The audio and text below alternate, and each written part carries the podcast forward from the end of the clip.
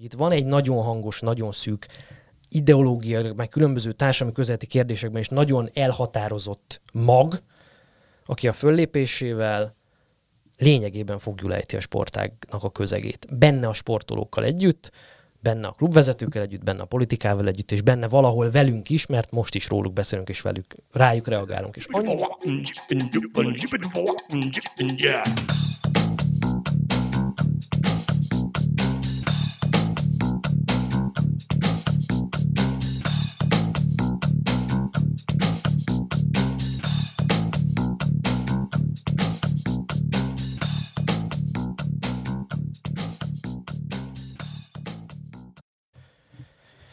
Sziasztok, ez itt az Ittszere 24.hu focis podcastja, én Kele János vagyok, és szokás szerint köszöntöm Kálnokik és Attilát, a 24.hu főmunkatársát itt mellettem. Szia!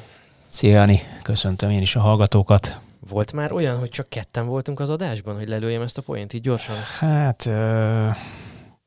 Nem, nem nagyon emlékszem, talán egyszer volt, de... Valahogy az elején lehet. Még nagyon az elején, igen. No, hát nem így terveztük nyilván ezt a mai adást sem, az viszonylag gyorsan világosá vált a héten, hogy a legkúrensebb téma, ami a magyar sporttal és közelebbről a magyar futballal kapcsolatos, még csak közvetett módon, és az Gulácsi Péter Facebook posztja a szivárvány családok melletti kiállás És Jakafi Zsanetté is. Illetve Jakafi Zsanetté pár nappal később, vagy talán egy nappal később, tehát erről szerettünk volna, még szeretnénk beszélni most, és hát ehhez kerestünk vendégeket igen nagy ügybuzgalommal sokáig. Az volt a célunk, hogy valamiféle buborékból kitekintve itt álláspontokat ütköztessünk, vagy legalábbis próbáljunk meg. Úgyhogy igyekeztünk a közmondásos oldalak mindegyikéről hívni valakit. Hát sok mindenkit megkerestünk közte olyan publicistákat, akik ugye írtak is erről a témáról, például a Pesti srácok vagy a Magyar Nemzet hassábjain. Egyikőjük sem szeretett volna élni a lehetőséggel, különböző rovatvezetők és főszerkesztők a kormánypárti médiából, vagy sportrovatából szintén nem szerettek volna élni ezzel a lehetőséggel. Egyedül Szőlősi György a Nemzeti Sport főszerkesztője mondott igent az invitálásunkra, de ő pedig ugye péntek reggel veszük fel ezt az adást, úgyhogy ma reggel szerencsétlen módon karambolozott, és azért mondta le az interjút. Ez a legutolsó információnk. Végül úgy döntöttük, hogy akkor ketten fogunk erről beszélgetni. Nyilván ezáltal lesznek ennek az eszmefuttatásnak hiányosságai, lesznek kérdések, amikre valószínűleg nem kapunk választ, de talán így is jobb erről beszélni, mint sem hallgatni.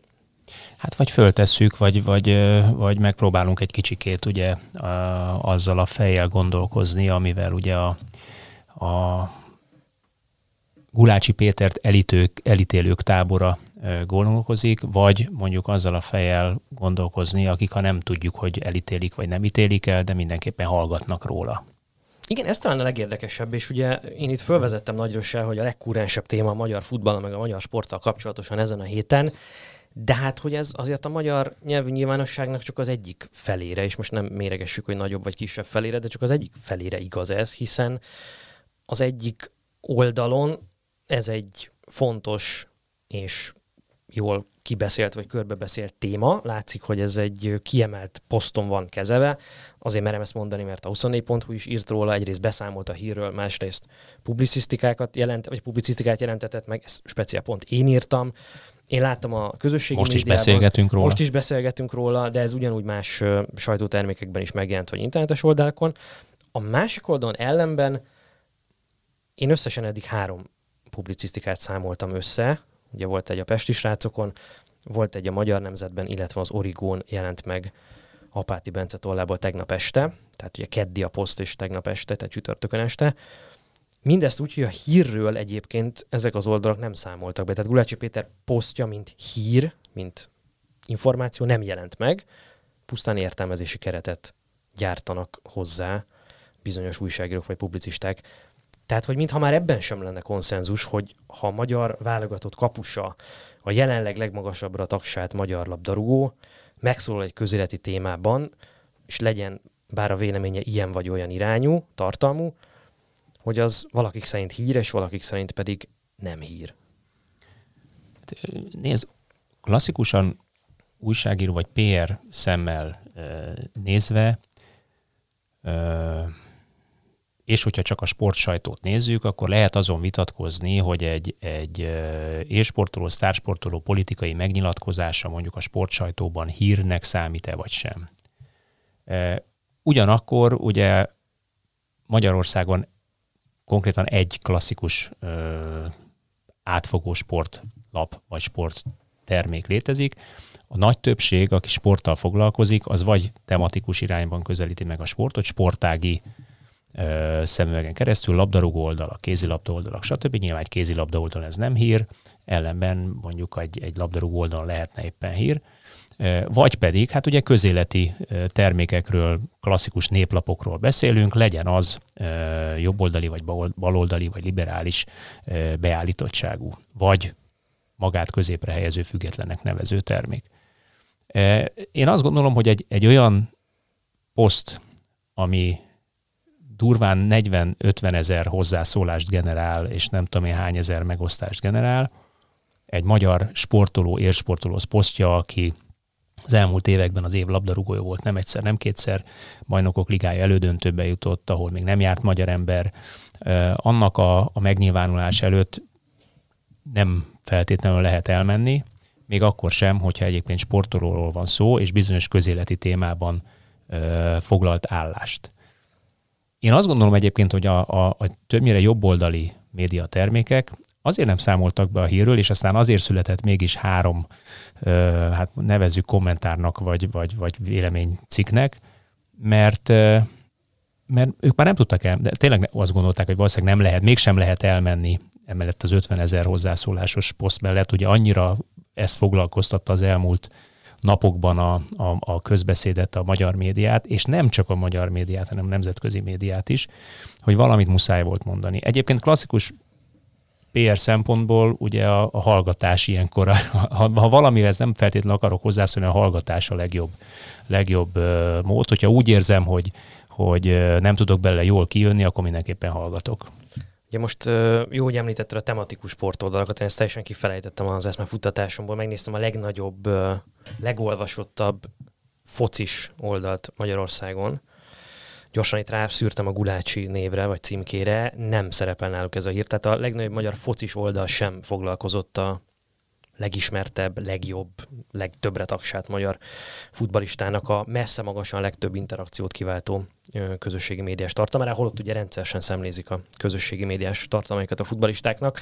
Nyilván ennek is megvan az oka. Nagyon jó, hogy említetted a PR-t, mert hogy én azt gondolom, hogy és lehet itt mindenféle címkézéssel élni, és még azt sem mondom, hogy, hogy ebben nincs igazat, hogy, hogy baloldali, meg, meg liberális, meg jobboldali, meg stb. Tehát különböző világnézeti lapok vannak, senki nem állítja, hogy nincs az újságírónak világnézete, vagy közéleti. Hát igen, de újságírás egy van, és hírrel az illik foglalkozni. Tehát ezt mondom, tehát igazából a határvonal azt gondolom, hogy ez, tehát aki újságot ír, és újságíróként tekint önmagára, és hírekkel szeret foglalkozni, tájékoztat és informál, az azt gondolom, hogy nagyon nehezen mehet vagy megy el egy ilyen esemény mellett, amiről itt most mi beszélgetünk. Ezen a ponton valószínűleg lebuknak azok, akik emellett mégis elmentek, hiszen akkor ezek szerintük nem hírként tekintenek, vagy újságírásként tekintenek az ő munkáikra, hanem valamiféle politikai PR-ként amivel persze önmagában nincs baj, vagy nem ízlés dolga, akinek van baja, csak ne keverjük össze az újságírással, legalábbis én mindig ezt szoktam mondani. Mondjuk ki, hogy az egyik az, a másik meg nem az. Na de, de tényleg, ez megint mondani egy nagyon faramúci helyzet, mert úgy beszélgetünk valakikről, valakiről, hogy, hogy nincsenek itt, miközben én azt gondolom, hogy mindent elkövettünk, hogy itt legyenek, de ha egyszer nem akarnak itt lenni, akkor akkor meg megkerülni, hát, meg, hát meg szeretünk, nem lehet. Meg hát szeretünk kulturáltan vitatkozni. Tehát én, én azt gondolom egyébként, hogy, hogy nyilván a, a minősítetetten mocskolódó ö, véleményekkel nem tudok mit kezdeni. Ellenben, hogyha van, akinek van egy artikulált ö, ellenvéleménye Gulácsi Péter kiállásával szemben, azt simán le tudok ülni vele, és tudok vele vitatkozni, sőt azt tudom mondani, hogy figyelj, ez is egy vélemény, elfogadom a véleményedet, nekem legfeljebb más a véleményem, lehet, hogy van, amiben egyetértünk benne, lehet, hogy van, amiben nincs egyetértünk, de, de érdemesnek tartanám arra, hogy erről, erről beszélgessünk. Egyébként tényleg ez a durván, nem is tudom, most már legalább 50 ezer hozzászólásnak egyébként egy jelentős része tényleg mocskolódó volt, és egészen, egészen értelmezhetetlen számomra, hogy, hogy hogy lehet egyik pillanatra a másikra egy közszeretetnek örvendő, abszolút elismert sportolót olyan minősíthetetlen jelzőkkel illetni, amik, amik megjelentek az ő posztja alatt, ez, ez megdöbbent azért egyébként, mert neki is van egy véleménye. Igen, ezeknek a, ezeknek a nagyon súlyosan gyalászkodó hozzászólásoknak. Egyébként azt is meg kell említeni itt persze másik oldalként, hogy ugye Gulácsi Pétert, amikor kitette a posztját, ennek az direkt megnéztem, 16 ezeren követték, vagy kedvelték a Facebookon. Uh, tegnap, amikor a, a publicisztikámat látom, akkor néztem legutóbb, akkor 21 ezer fölött volt, tehát és ez egy plusz 5 ezres. A többség nyilvánvalóan támogatja egyébként, ez, ez, ez, ez a hozzászólásokból is... A reakciógombok, ugye a reakciógombokban van ez a szívecskés, az ölelős, a like, ami nyilván pozitív, vannak persze negatív reakciógombok is, ott is elsőprő többségben vannak a pozitív reakciógombos megnyilvánulások. A kommentekben van a legnagyobb arányban a negatív hozzászólás, ami persze a kommentelésnek a lélektanához tartozik hozzá, akik a közösségi médiát ismerik, azt szokták mondani, hogy nagyon-nagyon ritka az, aki klaviatúrát ragad azért, hogy elmondja, hogy hát ezzel mennyire nagyon egyetértek, és szépen hátba veregessen téged. Ha viszont valakit fölbőszítesz, vagy, vagy irritálsz, vagy zavarsz, akkor az sokkal nagyobb eséllyel tud, főleg arctalanul, és azért nagyon-nagyon nagy része a kommenteknek ilyen, ilyen nyilvánvaló kamu profilról érkezik, ami szerintem még, még szomorúbb dolog. Szóval hogy van ennek egy pozitív oldala, és nem egyöntetően elítélők és negatívak a hozzászólások, nem szeretnénk ezt a, ezt a látszatot kelteni. De hogy ami engem igazán sokkolt a negatív véleményekben, az az, hogy ezek szerint gyűlöletet már az is kiválthat valakikből, ha nem gyűlölnek valakiket hasonlóképpen, mint ők.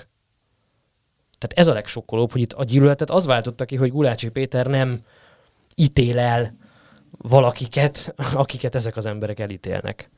Ez igen, önmagában igen, elég volt. Körülbelül ez. erről van szó, és, és az a helyzet, hogy itt kezdem kellemetlenül érezni magam. Tehát ugye, hogyha úgy végignézek magamon, vagy az én életemen, ugye hát én egy, egy klasszikus az alaptörvénybe fogalmazott családember vagyok, van három gyerekem, kedves feleségem, én már 30 már ki gyorsan ki is számolom. Ezt majd kivágjuk. Igen, 32, nem, nem is tudom, már több is, 33 éve, 33 egész pontosan.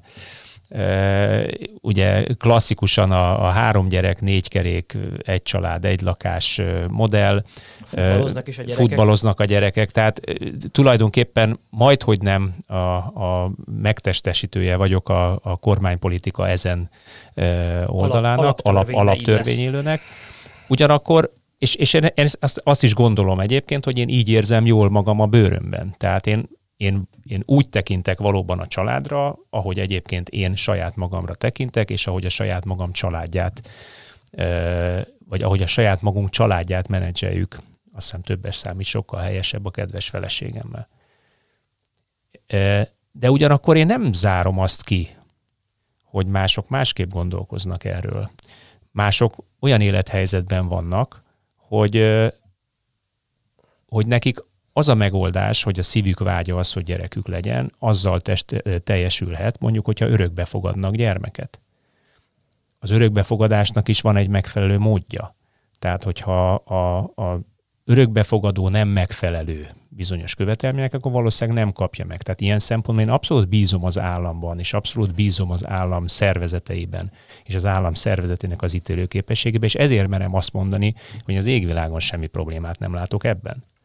Igen, ez nagyon fontos szerintem, hogy beszéljünk konkrétan, amiről Gulácsi Péter posztolt, mert Gulácsi Péter egy egészen konkrét kampány mellett állt ki, amely egy egészen konkrét ügyet képvisel a magyar nyilvánosságban. Ez pedig ugye a Család az család című kampány, vagy szlogennel rendelkező kampány, amelynek ugye ezek a pálcika emberek a logói, ezt a háttértársaság és a szivárvány családok közössége közösen tervezte meg. Én beszéltem most az adás előtt a annak a kreatív ügynökségnek a kreatív igazgatójával, aki konkrétan a logót vagy a szlogen találta ki mellé, és az egész kampányt megtervezte, megszervezte.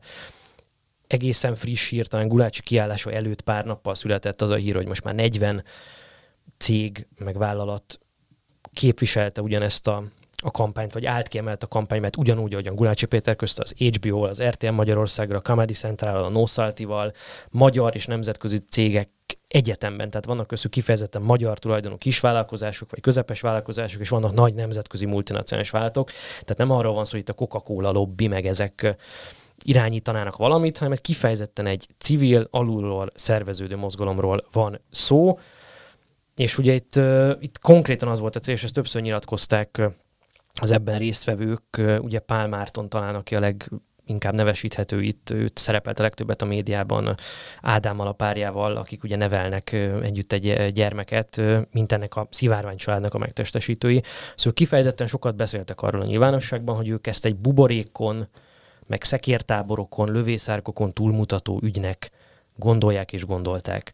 És azt gondolom, hogy ezt jól példázza, vagy jól alátámasztja az, hogy most már több mint száz híresség, színész, tévés influencer állt ki, ugyanúgy emelt az ügy mellett, ahogyan Gulácsi Péter, a teljesség igénye nélkül csak a legnagyobb neveket mondanám el, Istenes Bence, Ördögnóra, Tatár Csilla, Lilu, Epres Panni, Détót Kriszta, Tilla, Kisramóna, Kulcsár Edina, tehát itt is látszik, hogy egy kereskedelmi médiás lövészárkokon túlmutató dologról van szó, tehát RTL-es, TV2-es arcok egyaránt, ilyen-olyan oldali arcok egyaránt vannak emögött, és ez szerintem egy nagyon szuper része volt ennek a kampánynak, amely egyébként konkrétan azt célozta, hogy felhívja a figyelmet arra a törvényi változásra, ami decemberben végbe ment Magyarországon, ami az egynemű pároknak az örökbefogadását lényegében ellehetetlenítette. Ugye erről beszélt Attila, és korábban arról volt itt szó,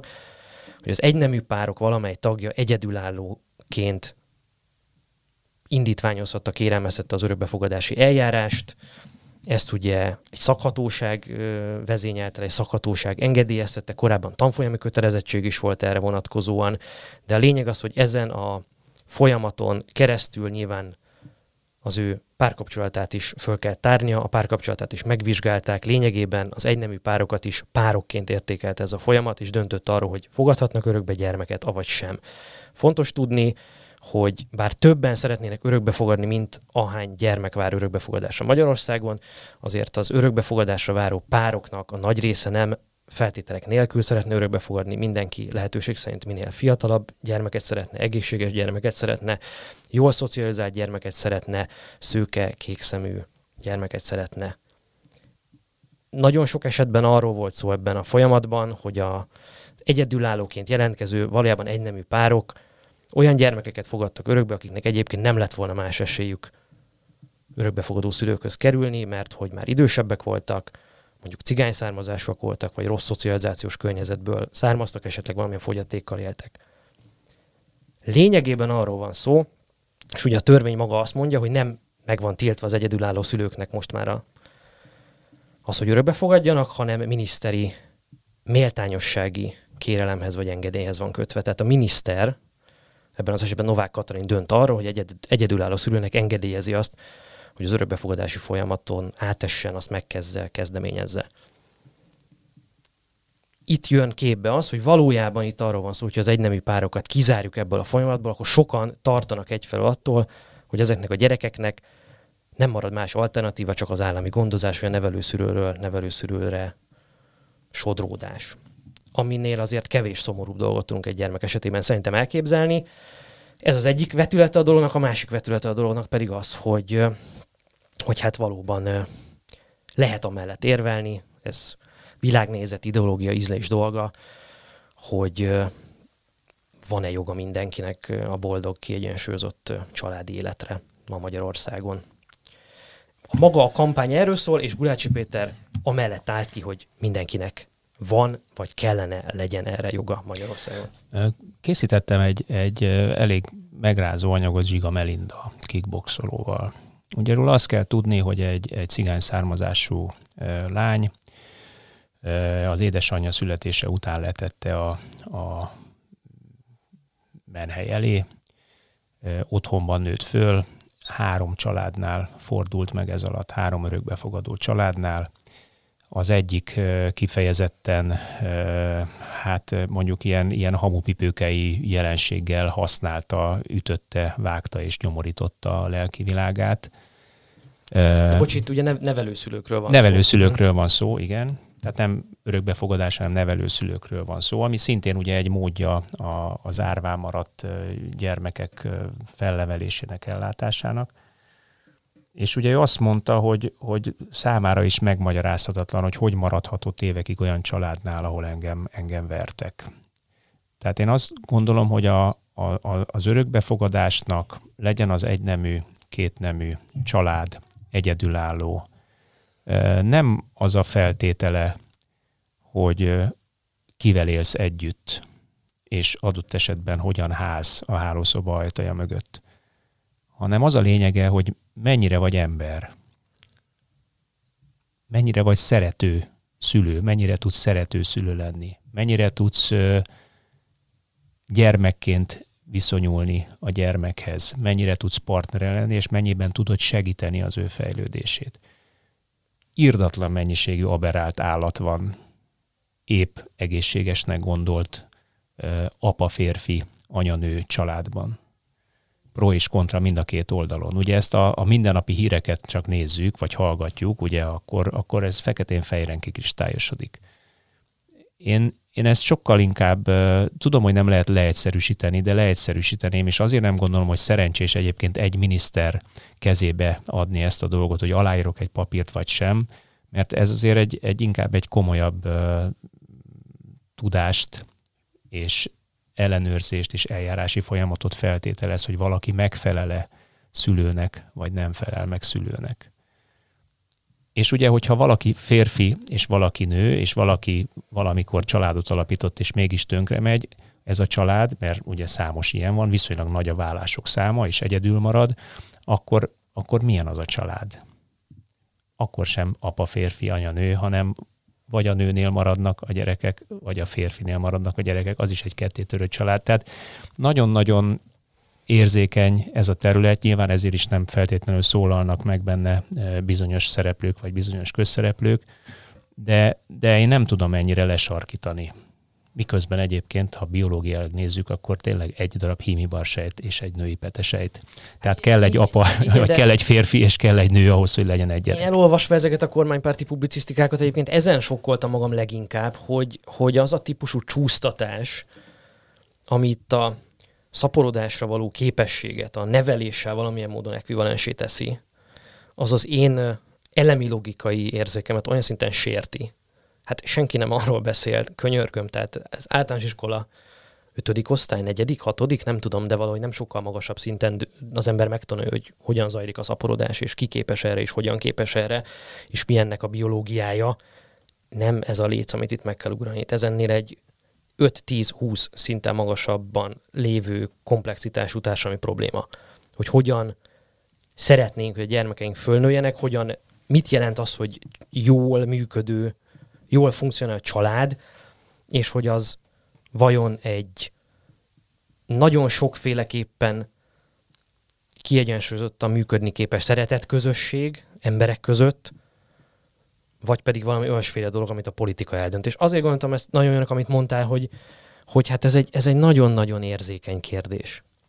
Ez egy nagyon, szinte intim, azt gondolom minden embernek a családi élete. Miért foglalkozik a politika? Miért tekinti a politika olyan magas szinten, magas prioritás szinten az ő dolgának azt, hogy alaptörvényi szinten foglalkozzon azzal, hogy ő, ő ezt az intim dolgot hogyan definiálja?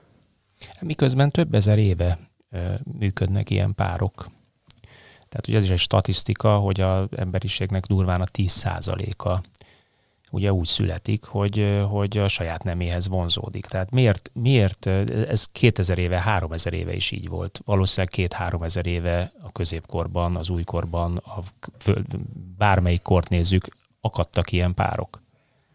Akadtak ilyen párok, akik így neveltek gyereket. Tehát Igen, ez, ez, ez, egy, ez, egy, ez egy számomra értélyes, de, de hogy, hogy kicsikét ne akadjunk le ezen a... Pont ezt akartam a, egyébként javasolni. A, tulajdonképpen vége láthatatlan eszmefuttatáson, vagy vége érthetetlen eszmefuttatáson. Én, én inkább foglalkoznék azzal, hogy, hogy Gulácsi Péter, hát mégiscsak egy futball podcast vagyunk, vagy egy futballal foglalkozó podcast vagyunk, vajon hogy tud ezek után pályára lépni, adott esetben, ha vége lesz ennek a koronavírus járványnak közönség előtt. Hogy tud pályára lépni magyar közönség előtt, hogy tud pályára lépni magyar válogatott mezben?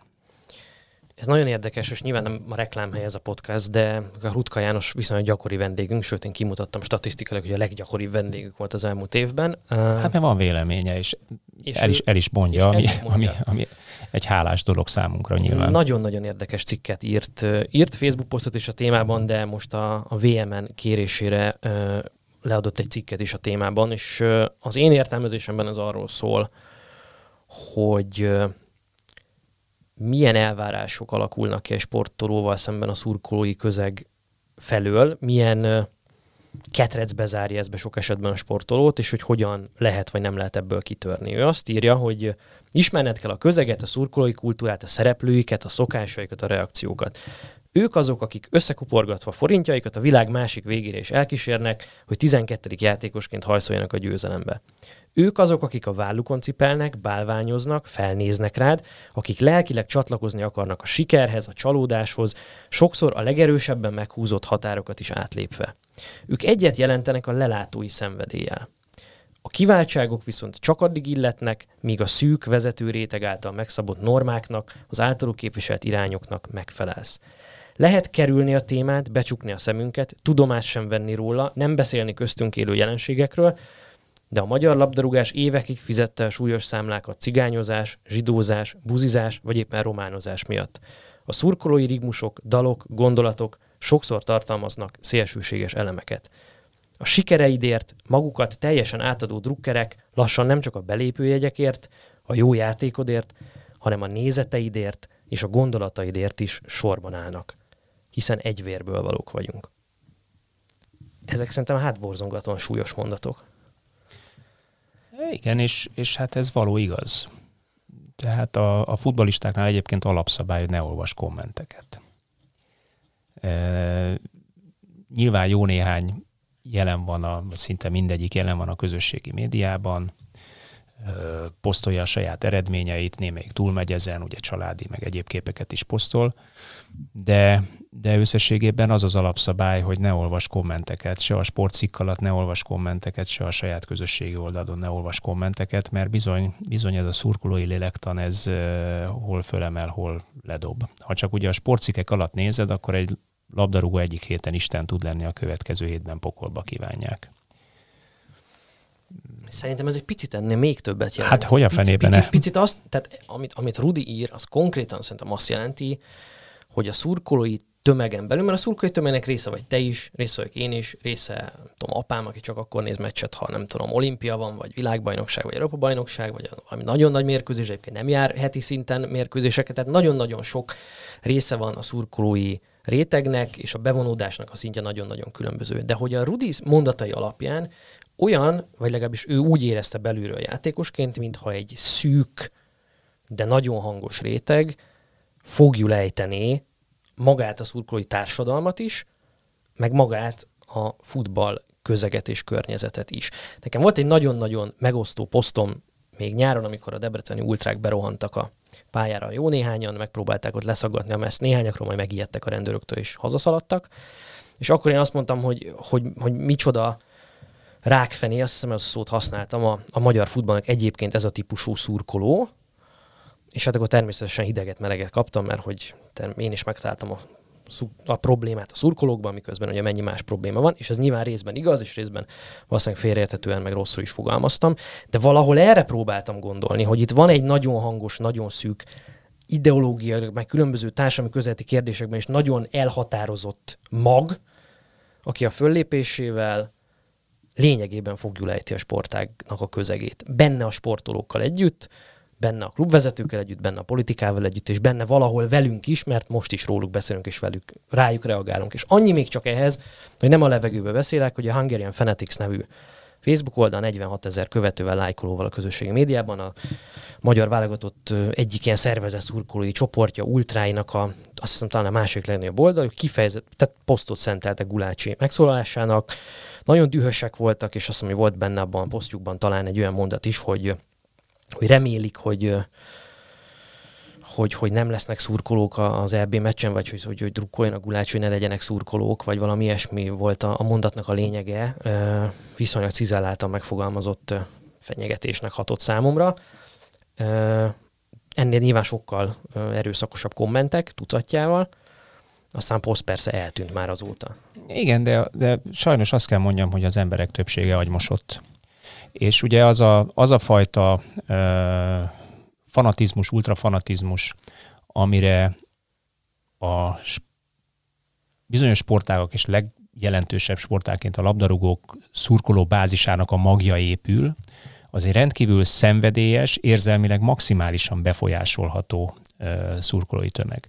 Ugye nem véletlenül ö, vannak bizonyos országok, ahol maximálisan használják ezt a szurkolói tömeget.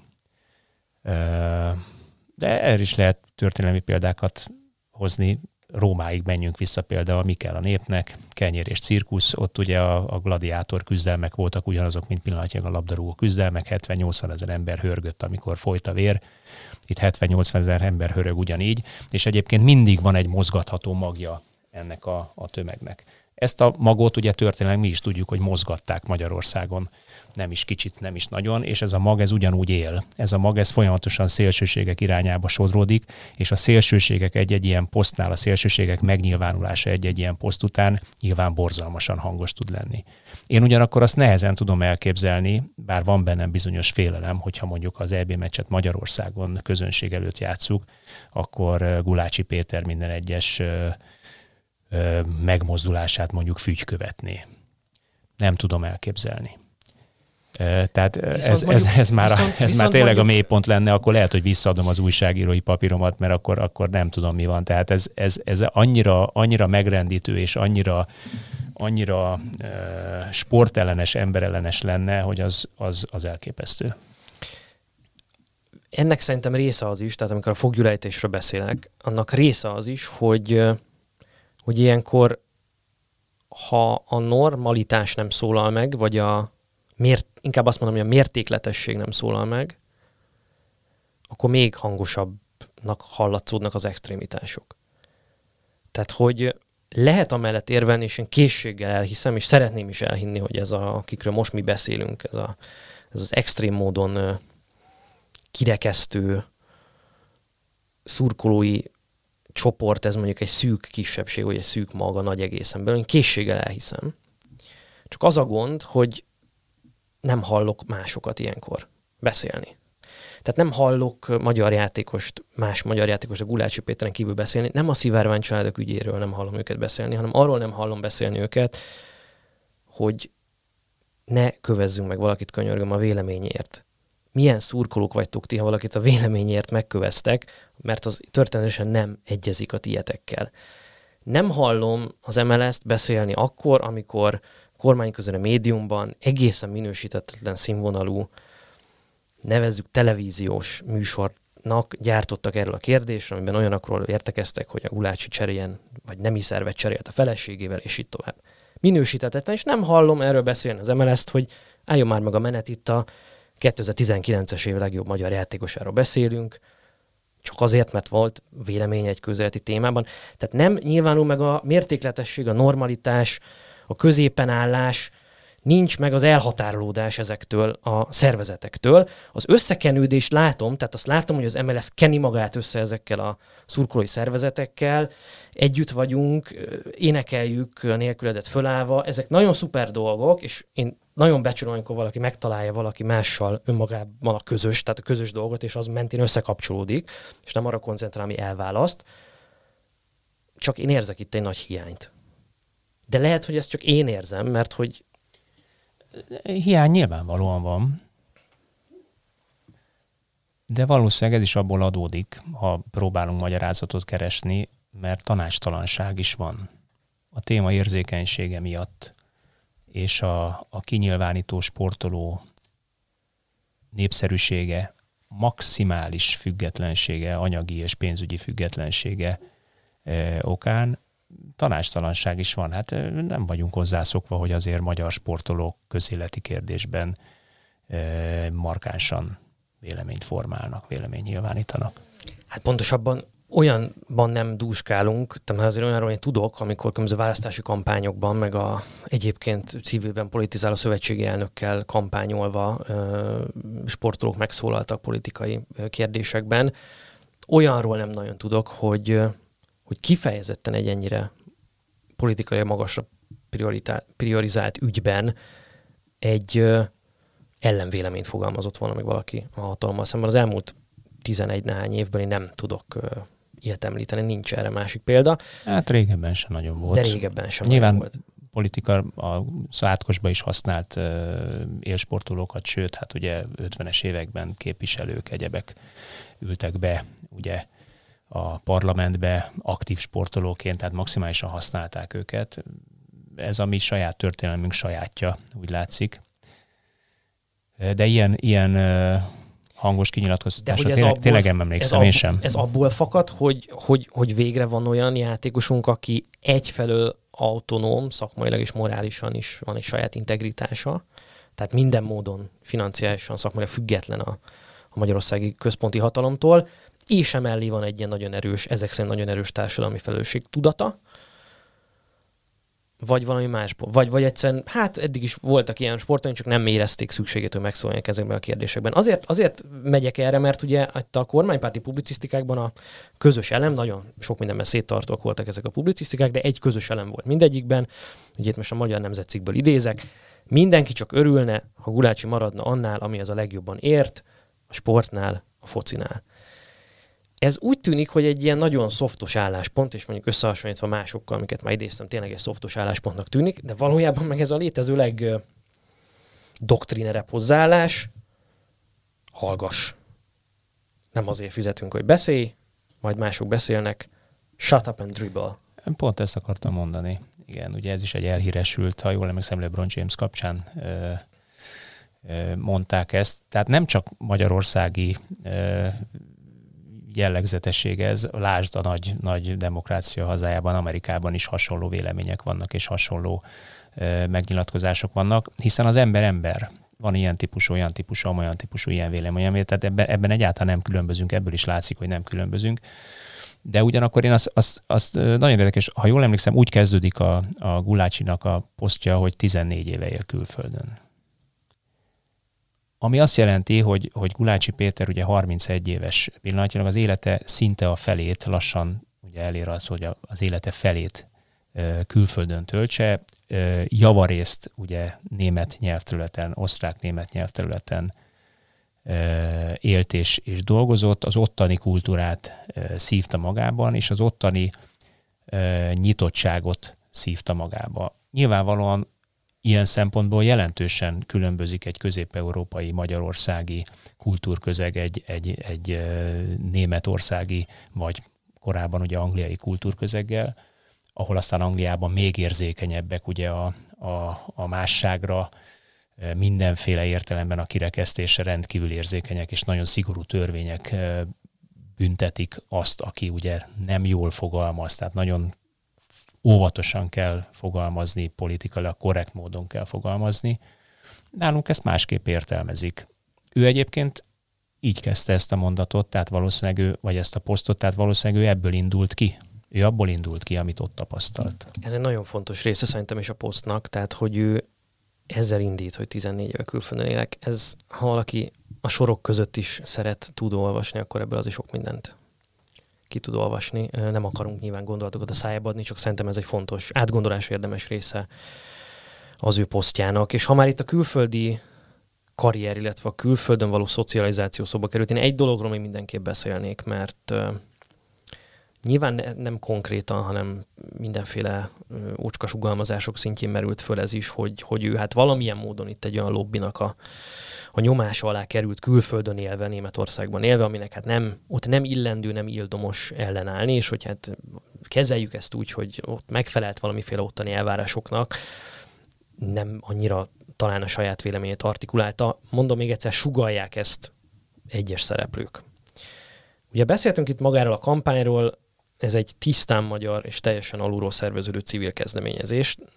Mármint a család a, a család, család a kampány. család az kampány, de lényegében tisztán magyar, minden szereplője magyar, a képviselője, a kitalálója, a megtervezője, a szervezői, mindenki. Németországban 2017 óta törvényes az egynemű pároknak a házassága, tehát lehet egynemű pároknak házasságot is kötnie, mivel házasságot köthetnek, ezért értelmszerűen örökbe is fogadhatnak gyermekeket. Ott ez nem egy aktuális és kúrens társadalmi probléma, ez egy lezárt társadalmi probléma vagy ügy.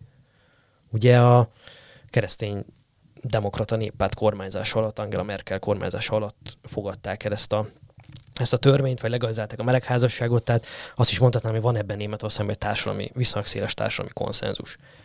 Tehát maga az ügy, amiben megszólalt Gulácsi Péter, az egy, az egy sajátosan magyar ügy. Tehát ezért sem értem ezt a, ezt a sugalmazást. Ami valóban zajlik most Németországban, az az Elf Freunde című lapnak egy kampánya, amely a számíthatsz ránk, magyarul számíthatsz ránk szlogennel azonosítható. Itt valóban a, a, az LMBTQI közösség elfogadását célzó, vagy valamiféle érzékenyítés célzó futballkampányról van szó, amiben sorra szólalnak meg klubok, futballisták, sportvezetők, amellett, hogyha valaki valamilyen szexuális kisebbséghez tartozónak vallja magát, akkor azt vállalhassa fel szabadon és nyíltan a futballközegen belül is.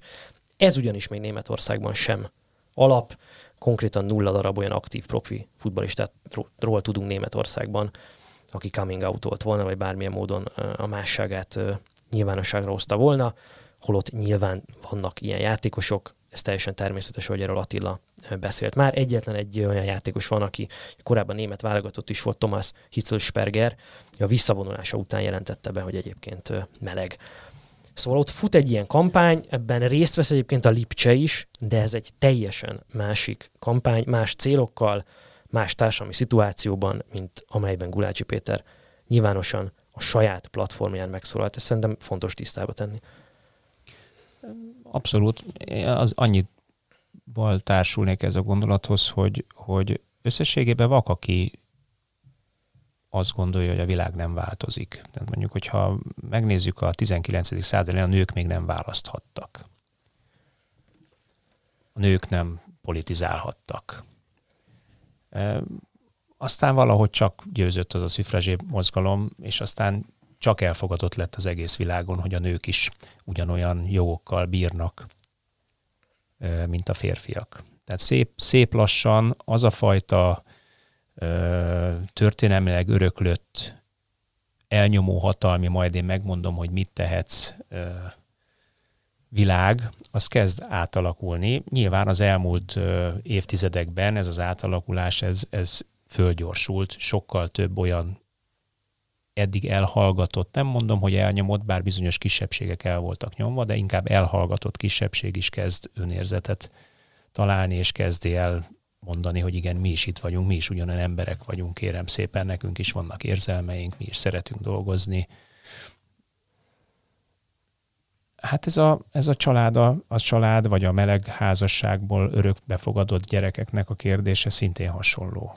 Van, ahol már elfogadták, nálunk még nem annyira sikerülnek az áttörése, Magyarországon még egy kicsikét ö, igen, ráadásul ugye kevésbé nincs, elfogadott ez a kérdés. De hogy ugye nincsen arról szó, hogy a Gulácsi Péter szeretné, hogy a melegek házasodhassanak. Ugye itt arról van szó, hogy egy korábban általuk birtokolt jogot, miszerint még hogyha egyedül álló címke alatt is, de mégiscsak kerülhetett hozzájuk a megfelelő szakhatósági vélemény és folyamat lefolytatása után gyermek, tehát élhettek családként, erre volt egy jogi lehetőségük. Ezt a jogi lehetőséget szűkítették az elméletben, gyakorlatban pedig elvették tőlük. Tehát egy már birtokolt joguknak a visszaszerzéséről van szó, és az emeleti kiállásról van szó, nem új jogokat szeretne adni Ulácsi Péter, illetve ez a kampány, akik ezt a kampányt támogatják az egynemű pároknak Magyarországon. És ugye azt sem mondjuk, és senki nem mondja, én legalábbis biztos nem, ez a poszt szintén nem, hogy egyet értene olyan egyébként a nyugati társadalmakra jellemző és ott elő-elő forduló mindenféle szélsőségekkel, amik természetesen ezen az oldalon is megjelennek, akár mindenféle szexuális kisebbségek, akár más típusú marginalizált csoportoknak a szélsőséges típusú megnyilvánulásaira, az ezzel való azonosulást sem jelenti ezt, hiába próbálják ezt sugalni valakik publicisztikákban, idehozva mindenféle kanadai meg egyéb témákat. Nem erről van szó. Arról beszéljünk, amiről Szerintem Gulácsi Péter megérdemli, hogy arról beszéljünk, amit mondott. Én ezt próbálom mondani. Mondjuk ki az elfogadásról beszéljünk, és talán Gulácsi Péter posztja is leginkább erről szól. Ő sem így él, ő is normális családban él, vagy hagyományos családmodellben él, nevezzük így, hagyományos nőnemű feleséggel, hagyományos férfiként, gyerekekkel, de ettől még elfogadja a másik embert, vagy a másságát. Igen, én szeretném, hogyha Gulácsi Péter egy mondatával zárnánk az adást, ez pedig úgy hangzik, hogy a legfontosabb a szeretet, az elfogadás és a tolerancia mások iránt. Ezt a típusú elfogadást és toleranciát talán Gulácsi Péter is megérdemli, akkor is, ha valaki nem ért egyet vele. Hát köszönjük szépen, szerintem Köszi. körbejártuk ezt a témát, és én magam nevében tisztelettel kérek minden szurkolót, hogy Gulácsi Pétert is fogadják el labdarúgóként, a teljesítménye mentén kezeljék a jövőben is. Mi ezen igyekszünk majd. Köszönjük szépen a figyelmeteket, és számítunk majd erre a jövő héten is, amikor nyilvánvalóan egy másik témával jelentkezünk majd. Sziasztok!